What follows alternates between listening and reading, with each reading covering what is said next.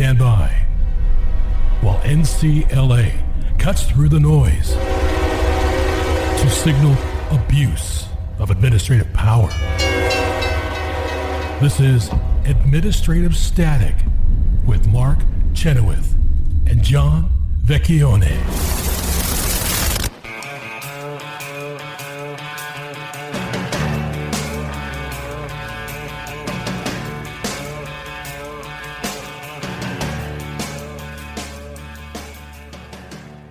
Welcome back to Administrative Static. Mark Chenoweth, John Vecchione, and Jenin Younes with you today. And uh, always like to start the episode with a victory when we have one. And, and courtesy of Jenin's good work uh, out in California, uh, we can report that uh, Governor Newsom has repealed AB 2098, which was the law uh, that uh, California had passed around this time last year that had threatened to yank doctors' licenses or otherwise uh, penalize them for saying things that were not in keeping with the quote unquote contemporary scientific consensus uh, around COVID 19. Congratulations, Jenin. Oh, thank you.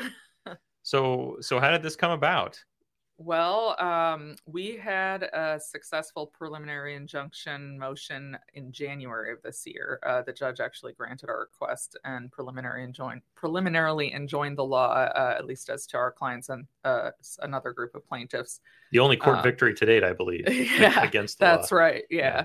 yeah. Um, and we had just filed a summary judgment motion um, on last Friday, so that I don't remember the exact date, about the 29th.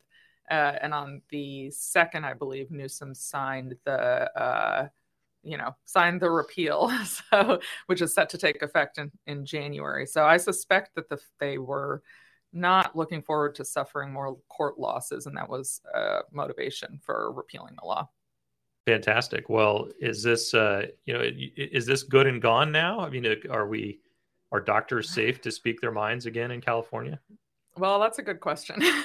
I think it's better. Uh, you know, this law was really uh, had a had an extreme chilling effect and caused doctors to really be afraid of saying anything that went against the uh, sort of the state's position on COVID, the CDC and the California Medical Board um, on COVID related topics.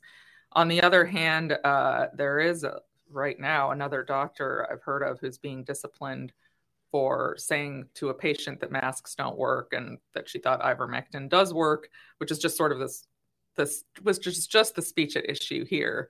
Uh, and they're just using existing um, standards to try to discipline her. I suspect that they will face a First Amendment challenge on that, and they're not going to get away with it. But it's clear that the state is still trying to use um, to use its authority to persecute doctors who can I can I raise an issue here? I, this case is fascinating for a reason that I don't think we've really discussed because it's never come up in the papers or anything. But all during the COVID emergency, they would extend emergency rulings and say, oh, well, the legislature can't be trusted to do this, that, or the other thing. And in this case, the legislature passed a new law on what doctors could say about a new disease, right? So here's a new disease. Um, there's there's uh, a lot of unknowns and they decided they knew what doctors could tell people and not tell people regardless of what their personal circumstances were. Um, that thing got passed pretty darn quickly yeah. in, during the covid era. Then uh, you bring this this case they we get a preliminary in, injunction. They kind of see which way the wind is blowing and what happens COVID kind of goes away even in California, right? And they decide, oh, well, we don't want to suffer off. We're going to repeal it. And it gets repealed. And then I think he signed it. Did Newsom sign this on a Sunday? Yes. okay. So he signed it on a Sunday. so he didn't, so he doesn't want to exactly, uh, he, he obviously didn't have a big signing ceremony, right? exactly. But, but what you see is, is that sign it on a Sunday, please. This okay. is not a case where there was an inter, uh, you know, that the, the uh, politics changed uh, the parties changed in the interim. It's always been uh, uh, overwhelmingly Democratic state, overwhelmingly Democratic legislatures, but they did a 180 de- degree turn and changed the law twice. First to make this uh, illegal unconstitutionally, and then to say no, it's perfectly fine. So what I think that this whole uh, story is is that this argument that the legislature and the governors can't respond quickly to these emergencies to pass legislation to address things rather than by executive order is kind of blown up by this whole pattern. By this bad legislation. Yes. yes. okay. That's my theory. well, they did. uh, They did act very quickly. I mean, I'll I'll, I'll give you that. Uh, yeah, when they don't like something, they it seems like the legislature and the governor can can act can act quickly. Uh, they're they're not as good about doing things that uh, that that might increase freedom or that they might uh, they might be responsible for or might be held responsible in public for uh, for things. They, they're much happier to crack down on on people's freedom in these situations. Uh, unfortunately, they seem to be at least quicker to do that.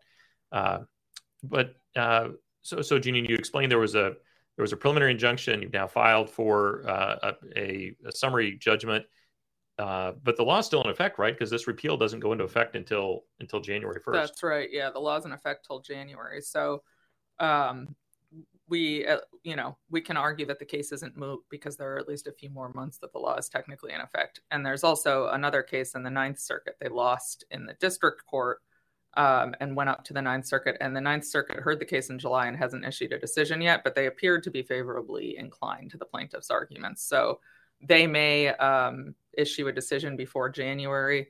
I would certainly argue, if I were the plaintiffs in that case, that it's not moot um, because. In fact, they have argued that. At least yeah. the, the, press release they put oh, out argued, okay. that argued that the case wasn't moot. I saw that. Yeah, uh, and, and, uh, that's the Liberty Justice Center out of out of Chicago. We should right. give them some uh, give them some credit uh, for, in fact, their case. They filed their case before we filed our case. They weren't successful, as as Jenin said, uh, but then they are pursuing that on appeal in the Ninth Circuit. Yeah, so I guess it will depend whether the Ninth Circuit wants to address this or doesn't want to address this, or whether they've already partially written the decision and don't want it to go to waste. right, but in any event, we would ex- if they're going to issue a decision, we would expect it before January first. I assume. Yeah, I would think so. Well, then they heard the case in July, so that they should have had enough time. I would think. Well, yeah, the Ninth Circuit does move slowly sometimes, but yes, I would think that that would be enough uh, enough time. Well, uh, you know, one thing I want to say is congratulations to our clients. I mean, these uh, it, it, wasn't easy uh, when this case was was filed uh, last November for Dr. Tracy Høeg, Dr. Ram Duriseti, Dr. Aaron Kheriaty, Dr. Pete Mazolewski, and Dr. Azadeh Khatibi to stand up in the face of what really I would describe as overwhelming sentiment on the part of the medical community in California that was bearing down, and, and the medical board of California itself was in favor of of empowering itself to go after doctors uh, in the state. And it, it, I mean, you've you've talked to the clients um, more often and more directly than I have, Jenin. but uh, it, it, took a lot of bravery for them to stand up to this. It did, and one thing uh, we haven't talked about is that they were really uh, most of them were active on Twitter, and they a lot of the people who were pushing this law and ultimately were responsible for getting it passed were you know threatening them on Twitter, saying we can't wait for 2098 to get passed so we can yank your licenses. And when you know, Dr. Høeg had, for instance, punished uh, sorry published a study about how uh, the risks of vaccination for certain groups, like young men in their 20s, outweighed the benefits, and so uh, they might want to think twice. And she wouldn't recommend it for young men. Be- and it was a very of, because of the myocarditis, myocarditis heart yeah. condition. That yeah, yeah. And this was a real study she'd done with you know she's a she has a PhD in epidemiology, and she's also an MD. As she had done it with other doctors, and this is sort of part of a mentality, a censorious mentality. I think that a mob mentality. Even, exactly. Yeah, they were going after her. This was, and this was just one example. Most of the doctors in the case had faced similar uh, circumstances. They were going after her and really trying to scare her, and and basically made it clear that they were going to get this law passed. They were going to do everything they could to get this law passed to shut her up. So it was. This is really an example of people using the power of the state in order to silence dissent, which is exactly what the First Amendment is supposed to protect. So. well, and and and congratulations to Judge Shubb for I mean, he acted very quickly back in January after after the oral argument. Two days, and here yeah. it was a, like a fifty-page decision. so yeah. He did it, and he was. Uh, I, I was very impressed by Judge Shubb. I thought he was the best judge I've ever appeared in front of, and I've appeared in front of a number. He was just extremely uh, knew what he was talking about. He was very polite um, and very thoughtful and thorough and wrote a very good decision. Yeah, and and I heard you uh, on the radio this week at WMAL in, in DC uh, uh, about this, and and uh, they they said, well, where's the ACLU? And you were quick to say, well, actually, they filed in support of both Yeah. our case and and LJC's They case. did, yeah.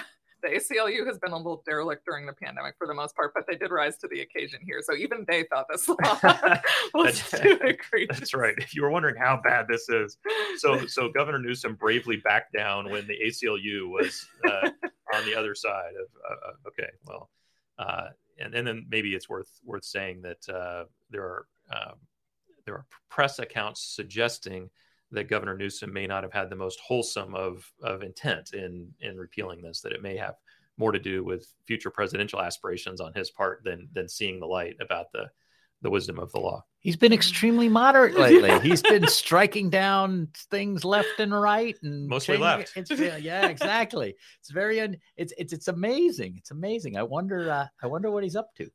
yeah there's uh, it's it's the, the voters uh, provide a certain discipline. And you know it, one of the things that's unusual about this case for ncla is this was a law that was passed by a state legislature and signed by a governor. That's not usually something that we jump in against. We're Right. we're much more interested in administrative power and and stopping uh, administrative power. But in this in this instance we thought that the that the uh, what was going to happen in California was severe enough that we wanted uh, that we wanted to jump in and and try to stop it and and we're able uh, able to do that uh, successfully because of the willingness of our clients uh, to to stand up and because of of uh, Jenin's uh, excellent lawyering and uh, and we should put in a, a word for our colleague Greg Dolan uh, uh, as uh, uh, who was involved a little bit in this as well. Yeah. So And you know the other um, the other thing about it is it was going to be enforced through administrative agencies. So Yeah, that's true. Yeah, absolutely. Well, Jenin, congratulations on on the repeal of AB uh, 2098, and congratulations to uh, to our clients, and and I'll even say congratulations to uh, Governor Newsom. May he have more good ideas like this uh, on the repeal side of things in the future.